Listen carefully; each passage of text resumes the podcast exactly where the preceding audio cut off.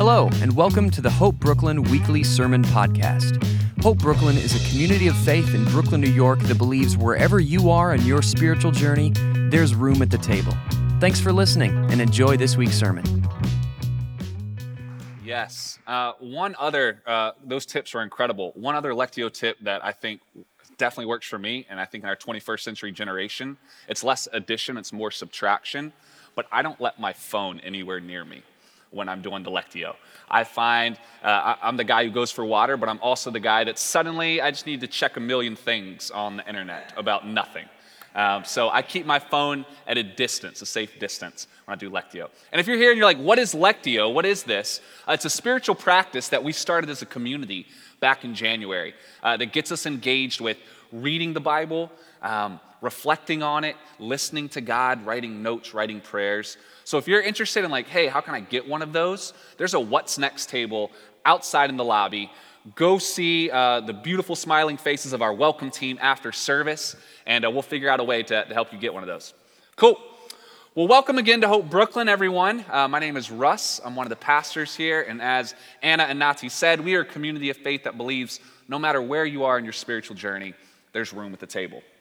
We have just recently kicked off a series that we are calling The Politics of Jesus. The Politics of Jesus. Yeah, bump, bump, bump. Uh, that was, wait, that's Law and Order, right? No. Bump, bump. I don't know. Whatever. I never watched Law and Order. Um, politics of Jesus. And, and it's easy when we talk about politics to abstract it, to think about it in high levels. Politics is uh, voting in a democratic election, it's a system of governance. And for sure, it is that. But what we're really trying to get at is when we talk about politics, all we're talking about is how we live. It's a shared system, a shared vision for how we organize ourselves as a community. The, the good, the ideal that we are working toward. So when we are asking, what are the politics of Jesus? We're asking, what does he care about? What does he advocate for? What is he focusing us to pursue? Two weeks ago, we opened the series and we talked about the sin of Jeroboam, which I won't go back over who this guy Jeroboam was, but essentially the sin of Jeroboam is this anytime God is used as a means to another political end. And that can be done on the political right or the political left. When we use God as a means to further uh, another nation state's end, we are committing the sin of Jeroboam. So when we talk about Jesus' politics, it's important that we understand at the outset we are talking about it independently of how it might affect America. That's our nation state that we live in. Now, to be sure, if we're following Jesus correctly, it will influence where we live. But what Jesus is calling us to is independent of, of his goal is not to change America. His goal is, as one scholar puts it, for the people of God, they are called to be today what the world is called to be ultimately. We are called to be, for anyone in this room who would say, I'm a follower of Jesus. And if you're not, that's great. You are welcome here, and you get a ringside seat of exactly what he's inviting us into. But the people of God are called to be today what the world is called to be ultimately. So that's first. Secondly, then we said, okay, well, what does that mean? What are Jesus' politics? And we said, Jesus' politics are the politics of Jubilee. Jubilee. It's an ancient practice in the people of Israel, but here's in short how it worked every 50th year, every 50th year, 5 0, on the Day of Atonement, which was a day uh, in the people of Israel where all spiritual debts that we owed God, all wrongdoing, whether what we had done or what we had thought in our hearts or what we had left undone, um, how we had treated one another, um, worship we had not given God, all the, the debts that we had racked up throughout the year. Every year on a single day, they were just canceled canceled. The priests uh, offered the gift to God, and your spiritual debts were wiped out like that. That happened annually. But every 50th year, not only did that happen where our spiritual debts were canceled, but also it was proclaimed a year of Jubilee. And the year of Jubilee took that, that cancellation of spiritual debts out into the externals. And what it meant was all social and economic debts were canceled as well and all structures of power reset. So, over the course of 50 years, a lot of business happens, right? A lot of life happens, a lot of rain cycles come and go, and products. And so uh, Israelites would sell land, buy and sell land. Some would fall into tough times, some would have a really good uh, year, really good yield. But every 50th year, on the year of Jubilee, when it was proclaimed, all land that you sold went back to you. If you had fallen on hard times and become a servant in another Israelite house, you were immediately freed and given your land back. The game was reset. The game was reset. And we said because in Luke chapter 4, when Jesus starts his ministry, he quotes uh, a section of Isaiah, the prophet Isaiah, which sort of gets at the year of Jubilee. So Jesus' politics are the politics of Jubilee. Then last year, we, or la- last year, last week we said, before Jubilee can happen out there, it has to happen in here. We have to encounter God and our heart of hearts say there is no shame that is too thick.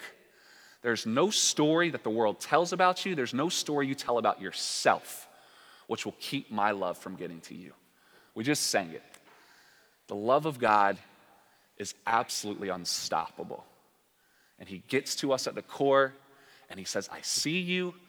I love you. Do you love me? And out of that relationship, which is also really unique, really unique about the, the, the, story of Jesus, a lot of religions just sort of do the first part, where we say, uh, Yes, God, I love you, right? And we do the things, we, we do uh, spiritual practices or whatever to try to earn that love or live into that love. But the story of Jesus is a relationship with God. So he's not just saying, I love you, but he's also asking you in return, do you love me? And when we can say yes to that, we enter into relationship. Jubilee starts to happen. So we said before Jubilee can happen out there, it has to happen in here, in our hearts. So now we're asking, okay, we are the people who love God. What's going on out there? Our relationships with God are reset, they're whole. How do we live into new structures of power in our community? How do we serve as an alternative option in a world that is very imbalanced? What kind of structures are the church? If the church is called to be today, what the world is called to be ultimately, what do we look like as the people of God? And I think what's important to start this is to recognize that all political systems, all, all structures are birthed out of an original story or an original impulse. That is quite literally the foundational building block of its order and its function. So, what we want to ask today is what is it? What is the world's original story for how they organize themselves? And what is the church's original story for how we organize ourselves? What gives life to our identity? We've uh, been trying to keep titles alliterative. So the first week was from Jeroboam to Jubilee was the title. And then last week was from shame to saint. And today we're going from Cain to cross. From Cain to cross. So we're going to start from Genesis chapter 4. We're going to read that passage. You have your Bibles, you can pull it out, smartphones, or we're going to put it on the screen behind us. Um, Genesis chapter 4. We're looking at two brothers, and this is what we read. In the course of time, Cain brought some of the fruits of the soil as an offering to the Lord. And Abel also brought an offering, fat portions from some of the firstborn of his flock. The Lord looked with favor on Abel and his offering, but on Cain and his offering, he did not look with favor. So Cain was very angry. His face was downcast. And the Lord said to Cain, Why are you angry? Why is your face downcast? If you do what is right, will you not be accepted? But if you do not do what is right, sin is crouching at your door. It desires to have you, but you must rule over it. Now Cain said to his brother Abel, Let us go out into the field. And while they were there in the field, Cain attacked his brother Abel and killed him. Then the Lord said to Cain, Where is your brother Abel? I don't know, he replied. Am I my brother's keeper? The Lord said, What have you done? Listen, your brother's blood cries out to me from the ground. I want to make the case that this story is the original story and the original impulse of all human societies and structures that I'm aware of. Cain and Abel are brothers. They both bring an offering to God, they perform an act of devotion to God. Abel's offering is regarded well, Cain's is not regarded well. We're not told why it is, but we're left to assume that the reason being is because Abel brings the best of his, of his flocks. He has sheep. He brings the best that he has. Cain, we're left to assume, just brings a offering. Like he does his religious duty, but it's not the best that he has to God. Cain gets angry because God seemingly uh, looks down on Abel's offering with favor, but not on Cain's. And God has a conversation with Cain. He goes, Hey, what's wrong? If you do what it's right, you'll be fine. But be careful. Sin is crouching at your door, it desires you. You can master it. Cain invites his brother Abel into the field, and we're told he rises up against Abel and he kills him. Later on, God asks Cain, Where's your brother? To which we get our infamous line, I don't know. Am I my brother's keeper? And God says, I can hear your brother's blood crying out to me from the ground. I want to make the case today that the structure of human societies and human politics is built off of violence. Violence. And you see that all throughout history, even mythologically, right? The people of Rome. How did Rome begin? Where was Rome founded? Rome was founded when two demigods, brothers, Romulus and Remus, were quarreling over who is going to be, um, who's going to be able to name the city after them. Romulus rises up and kills Remus and he names the city Rome. When you look at political regime changes, usually, how do they start? They start with revolutions. Revolutions. Violence or even self defense is the core of human politics, is what I think. Now, it can be deceptive for us because we think, whoa, whoa, whoa, I'm not violent. I don't do violence against people. We're, we're modern, we're civilized, we're, we're a free country, which means equal. But what we have to realize, or we think we are, what we have to realize is that our order itself was founded upon an original violence. When you ask, how was America birthed? Probably we go back to 1776, the American Revolution. I'm grateful for um, Talal Asad, who's a Saudi Arabian anthropologist. And he, he's done a lot of work looking at modern Western um, civilizations and the violence in them. And this is what he says He writes, Violence is embedded in the very concept of liberty that lies at the heart of liberal doctrine. And just to be clear, when he says liberal doctrine, he doesn't mean political liberals set over and against political conservatives. He means the entire thing of which you can be a political liberal or a political conservative. He goes, Violence is embedded in the very concept of liberty that lies at the heart of liberal doctrine. That concept presupposes that the morally independent individual, aka you, the morally independent individual, their natural right is to violent self defense. And it's been yielded to the state, and the state becomes the sole protector of individual liberties. Abstracting the right to kill from domestic politics denying to any agents other than states the right to kill at home and abroad. The right to kill is the right to behave in violent ways toward other people, especially toward citizens of foreign states at war and toward the uncivilized, whose very existence is a threat to civilized order. In certain circumstances, Killing others is necessary, so it seems, for the security it provides. What's he saying? He's saying it's easy for me to think I'm not violent. I haven't killed anyone. What I don't realize is it, it's not that we don't kill anymore, it's that we've transferred our violence onto impersonal forces. We've transferred our right to kill to the state to protect us whether it be the police force or fighting wars of those who threaten our freedoms. We've transferred our violence into a free market to protect us. And economic violence is still a form of violence. Yeah, we don't have duels anymore when we're insulted. We don't go out into the public square and, like, hey, let's settle this. Instead, our dueling happens uh, in another realm, in a digital space. I love the way C.S. Lewis puts it when he describes his understanding of evil. He writes, I live in the managerial age, in a world of admin.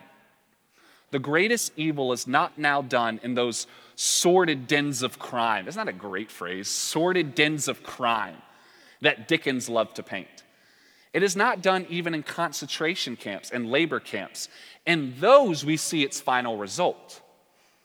But the greatest evil is conceived and ordered, moved, seconded, carried, minuted in clean, carpeted, warmed, and well lighted offices by quiet men with white collars and cut fingernails and smooth shaven cheeks who do not need to raise their voice. Hence, naturally enough, my symbol for hell is something like the bureaucracy of a police state or the offices of a thoroughly nasty business concern. What's he saying? He's saying perhaps you're not going to see evil and violence and, and physical violence anymore. Now, the greatest evil, it's not done in fighting wars, that's just a manifestation. The greatest evil is found in spreadsheets, is what he's saying. It's kind of the same way that Caroline Knapp, in her book uh, detailing uh, her struggle with alcoholism, she talks about how the caricatured drunk eases the conscience of the high functioning alcoholic, right? And we can all sort of relate to that in our addictions because we all have them in something.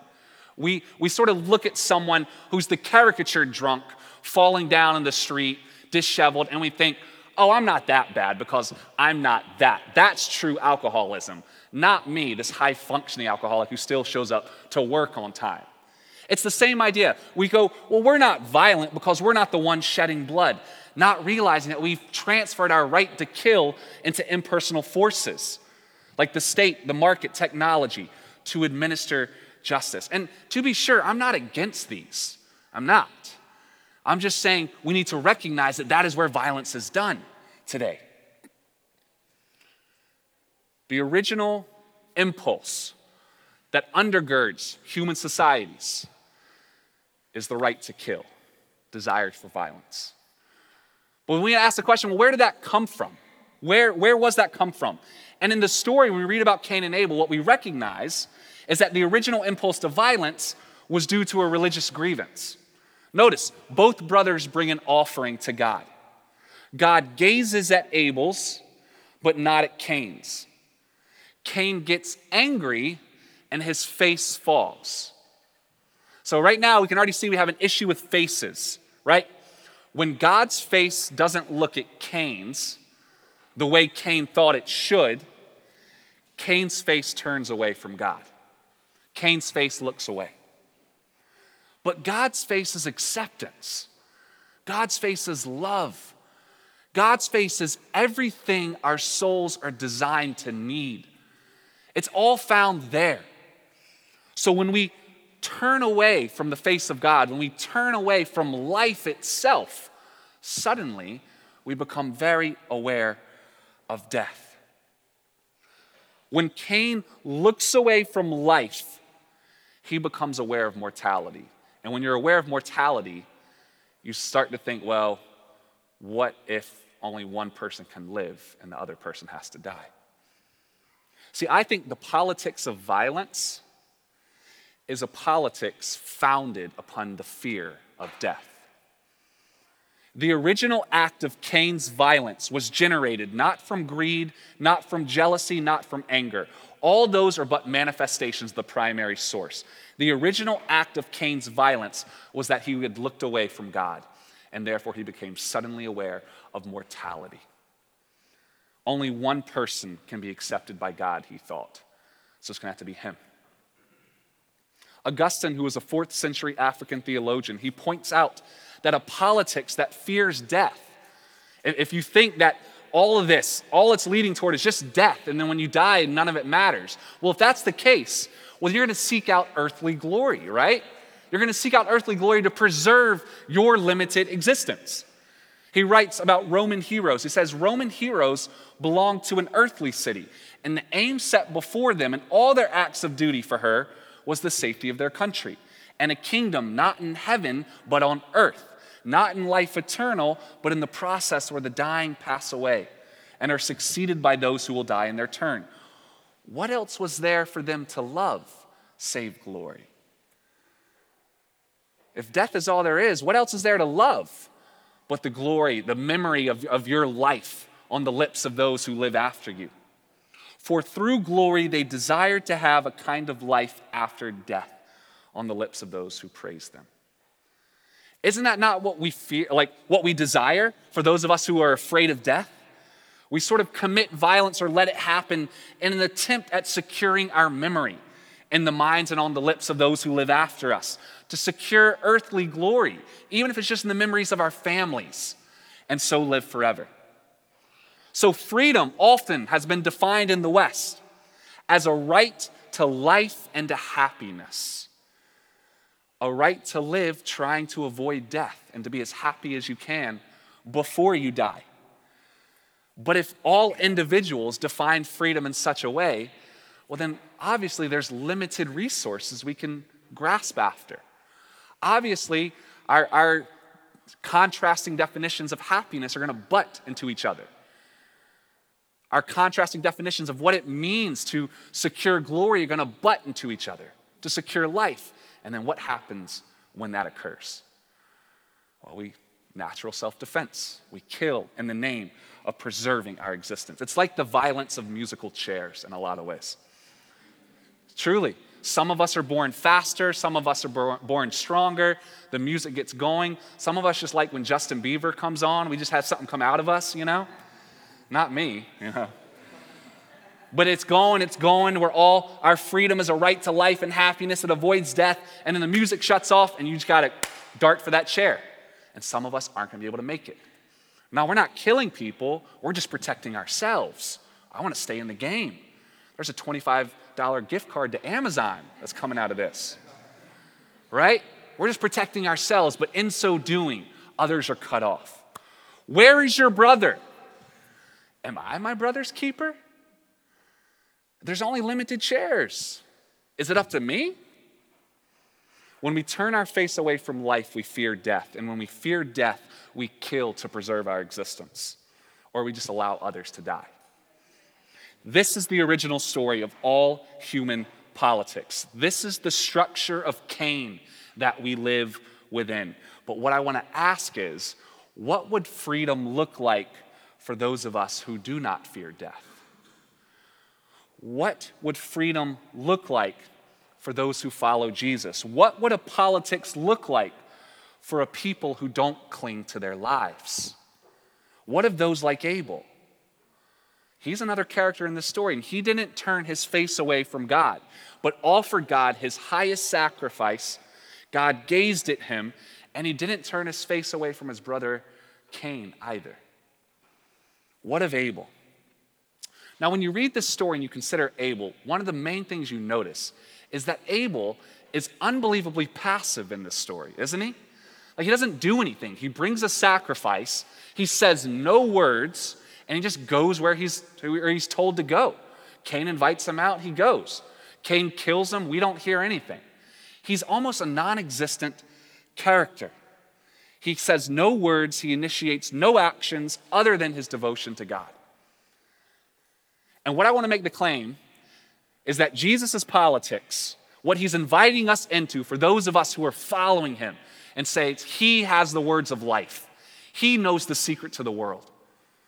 If the new structures of Jubilee are built through him, then they're also built off a new impulse. I'm going to read Isaiah 53, the prophet Isaiah, written 800 years, give or take, before Jesus of Nazareth came into the world. This is what we read He was despised and rejected by mankind, a man of suffering and familiar with pain. Like one from whom people hide their faces, he was despised, and we held him in low esteem. Surely he took up our pain and bore our suffering. Yet we considered him punished by God, stricken by him, and afflicted. But he was pierced for our transgressions, he was crushed for our iniquities. The punishment that brought us peace was on him, and by his wounds we are healed.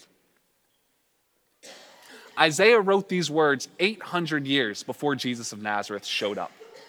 And what's interesting is when, when the people who followed Jesus, his first disciples, when they considered the scope of his life, when they considered the arc of his journey and how it ended, Jesus died on a cross. He was crucified as an enemy of the state, both the Jewish state and the Roman state. And in the description about his death, it is unbelievable how passive he is. He goes where he's told to go. Pilate one, uh, Pontius Pilate, who's the governor of the, the uh, region of Judea, when the Jewish people are accusing Jesus of so many things, Jesus doesn't answer. And we're told Pilate is amazed because Jesus didn't answer back. What we see in the death of Jesus is a passive, suffering servant who goes to death without cursing on his lips, who bears the fearful violence of others willingly.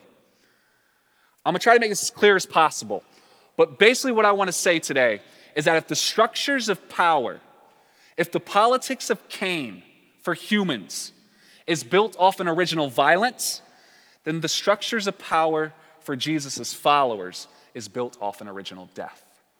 That's our impulse that drives everything else.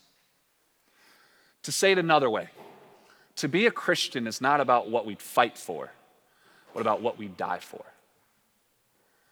To be a follower of Jesus is not about what we would fight to preserve, but who and what we're willing to die for. Because the impulse at the core of what it means to be his people is a willingness not to fight back, but to receive at another's hands their violence and offer grace instead. God saves the world not how we save the world. He doesn't fight wars, He doesn't kill, no hostile takeover of corporations, selling off shares. I don't know how it works exactly. He doesn't do that. Instead, He takes upon Himself the fearful violence of the world that he created. As we read in Romans 5, true love is that while we were his enemies, he died for us. God saves the world through his own death. And when he does that, when he takes the violence of the structures of Cain into himself, they snap and they can reset, which allows the people of Jubilee to build something new. Because notice, violence is only a threat when you fear death.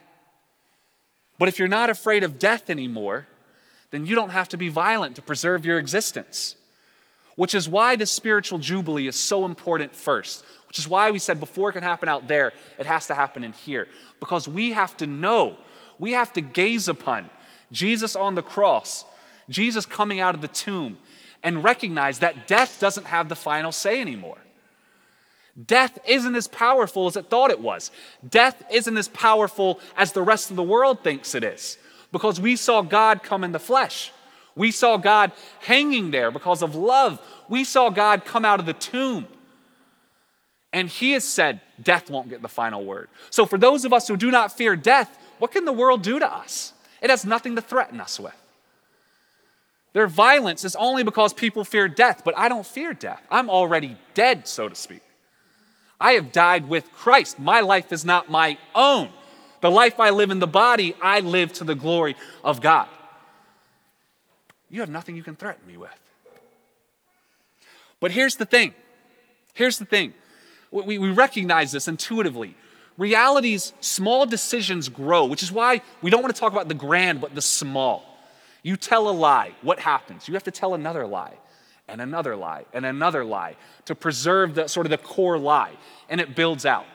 You commit violence. What do you have to do? You have to commit another violence and more violence which is why the tyrants are the most paranoid because they know what they've done to get there and if they can do it anyone can do it against them as well. The tyrants know fear that most people don't but it works the other way because if the original impulse of the people of god is not violence but receiving death, receiving violence. Well, that can also spread outward the more we receive, and the more we receive and bless and offer grace and offer forgiveness and offer a new way. Say, hey, you don't have to do that anymore. You can come out of darkness into light. You can come out, you can leave that fear behind and follow Jesus. You don't have to be afraid of death, which means we can live in a new reality. So, the core of this new people are not those who, who kill, but who sacrifice. And that love spreads outward. It destroys the myth of redemptive violence. We don't have to fight back, we don't have to protect ourselves. We have something new. God is asking us, Where is your brother? And the world says, I don't know. Am I my brother's keeper? Where's your brother? I'm not killing him, but he's dying over there. Is that my problem? God asked Jesus, Where's your brother? And he says, He's right out there killing me. I see him. I've come for him. I will not turn my face away from him. Which is what makes the church so unbelievably compelling when we see it and are living into its reality. Because God asked the church, Where's your brother? And we're like, Everywhere, all over the place. We have to go and tell and love and bind up and be loved. And even if they strike back in violence because they don't understand, they don't understand the gift we're giving them, we won't raise our hand to strike them because we're not afraid of death. See, we live among Cain structures, but we're not of Cain. We're of Abel, the new Abel. And I fear often that we're we aren't sure how to parse those two out. We don't know how to, to challenge Cain's structures. And to challenge them is not to inflict violence on them. Otherwise, we just live into Cain all over again. But it's to provide another way to live in the midst of them. The people of God are called to be today what the world is called to be ultimately. To ask questions, to imagine other possibilities, to invite Cain once again to resist sin and enter Jubilee, to die with those who are being killed rather than benefit while they die, if that's what it requires. The politics of Jesus, what he's inviting us into, is not competing for glory or self preservation in this world. It's not holding on to the small patch of land we have because our new territory, our new kingdom is in the heart. It's not on the earth which makes us a threat to the world because there's nothing the world has that we want. There's nothing the world can threaten us with, for we don't fear death. We're already dead and willing to die again, for our faces are set on Jesus, whose face is set on God. We're already alive. Why does all this matter? Well, it matters because if the powerful are cool with us, we're not doing something right. We should be a challenge to the structures we live among because Jubilee is happening and it's starting with us. It's happening through us. We've been welcomed to the table, and so are you. So we don't have to kill anymore because death has been defeated. And how we engage these structures is so important. We can't just rip them down. Rather, we have to be compelling as an alternative community. That people around us see something so new so winsome that they want it. What is it? They want to leave it behind and experience something new. That's what the Romans saw in the first century church. I don't know if you, if you ever have a chance to read a book on the first church, like, like the first and second century. They were so compelling, and not because they were loud, but just the way they lived. They, there, there was a practice, and, and, and this is you know, an interesting test case for what's going on in our own society. But there was a practice in the first century called infant exposure, where basically, if you had a baby you didn't want, you just left it on the trash heap. And the Christians, the first Christians, they were not condemning the Romans for doing that. They weren't yelling at them saying, stop. They simply took the babies in. They adopted the children. That's all. When, when plagues would happen in towns, And everyone hated the Christians because they didn't participate like the other Romans. They, they didn't come to public festivals, they didn't worship other gods, they didn't do that. But they were such good citizens that they couldn't like pin stuff on them.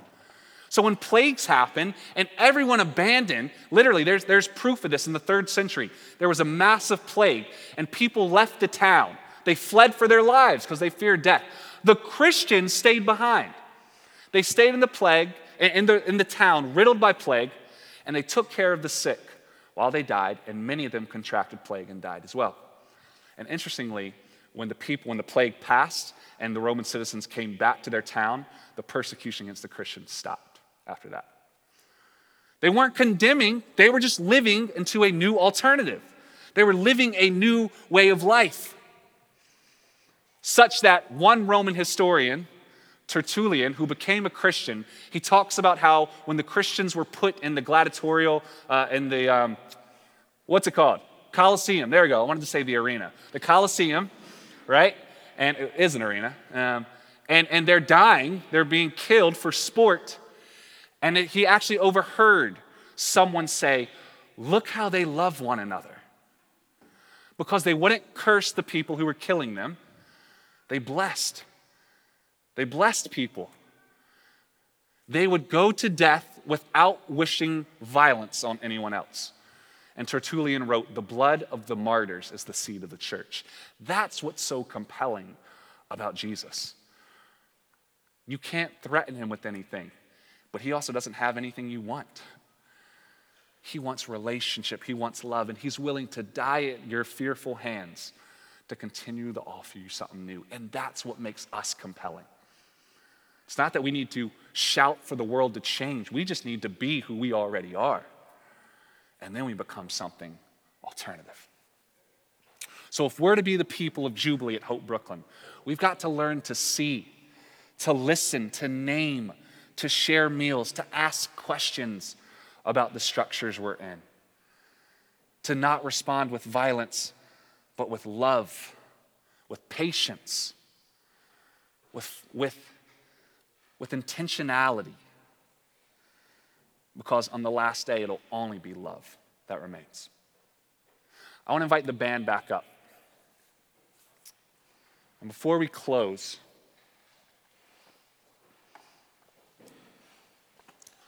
uh, if you've been with us the last two Sundays, what we're doing during this series is at the end of each sermon, we're providing a couple thoughts and steps for us. Uh, a personal step in your own life and relationship with God, a social step, our relationships with one another, and a structural step. And so today, here's what we're doing. The personal step for you to consider, we're going to take a minute before we come to the Lord's table and do that is where are you participating in structures of Cain that God might be asking you to reimagine? And I dare say, if we get deeply honest, because I did it this week and he spoke, we get deeply honest and sort of open our hearts to be like, okay, God, where's one aspect of my life? Maybe it's maybe it's the way I treat the earth, or my, the way I view food, or clothes, or finances, or even the way I treat myself, the way I view myself. Where's something that you're inviting me to imagine a new way, to not commit violence or to not be a bystander of it, but to think differently of what it means to absorb it. That's the personal step. Socially, what we've been talking about, again, socially, like communally, we are partnering with an incredible organization called Safe Families for Children. And, and the, the impetus behind it is simple. Um, they connect families that are in crisis for all sorts of reasons with people like us. And they connect people, they connect us to the, to the limit and to the abilities that we have. So maybe you're in this room and you're like, I have no time, but I have some resources. They'll connect you with people who are like new moms and need diapers or, or need uh, just a meal or something. Or maybe you're like, I don't have resources, but I have some time. They'll connect you with families where you can develop relationship, relationships. It's an incredible organization, and we as Hope Brooklyn, we want to step more into that. So, what we're inviting each week is for, for you to consider just learning more about it. There's a sign up sheet uh, at the What's Next table if you just want to learn more. And I think we have like 26 people already signed up. Um, and our goal is to get to 50. So we'd love that. Structurally, what we want to do, some of you may know this, but we have a justice team. And essentially, their job at Hope Brooklyn is to help us ask questions like, Where is our brother? Because that's for us. Those questions matter. God's asking us that. And they want us to consider where's our brother? Where's our sister? Where areas in the neighborhoods where we're living um, that are overlooked or that are unseen or that are dying, and we can come in and take care and be taken care of. And so, in order to do that, what we want to do is understand more about our community and who we have among us, what industries we're involved in, where you guys are already volunteering, um, what skills and resources you have. So, do we have the link for the survey? No link for the survey. All right. If you are on the newsletter already, you received an email. So, what we're gonna do is we're gonna take the next two minutes, it's all it takes is 90 seconds. We've, we've done it a couple times. If you received that email, go ahead and pull it out, and we're gonna play a little music underneath so that uh, you can enjoy it and take that survey. If you did not receive the email, uh, that, that uh, uh connection card that you have, fill that out, drop it off, and you will receive the email for next week. And just ask a couple questions of what you're involved in and how we as Hope Brooklyn can leverage where we already are and what passions we already have for the communities we live among. So go ahead and take that, and I'll be right back in 90 seconds. Thanks again for tuning into this week's sermon. To find out more about the mission and ministry of Hope Brooklyn, details about Sunday worship and brunch, to subscribe to our other podcasts, and lots more, visit us online at www.hopebrooklyn.org.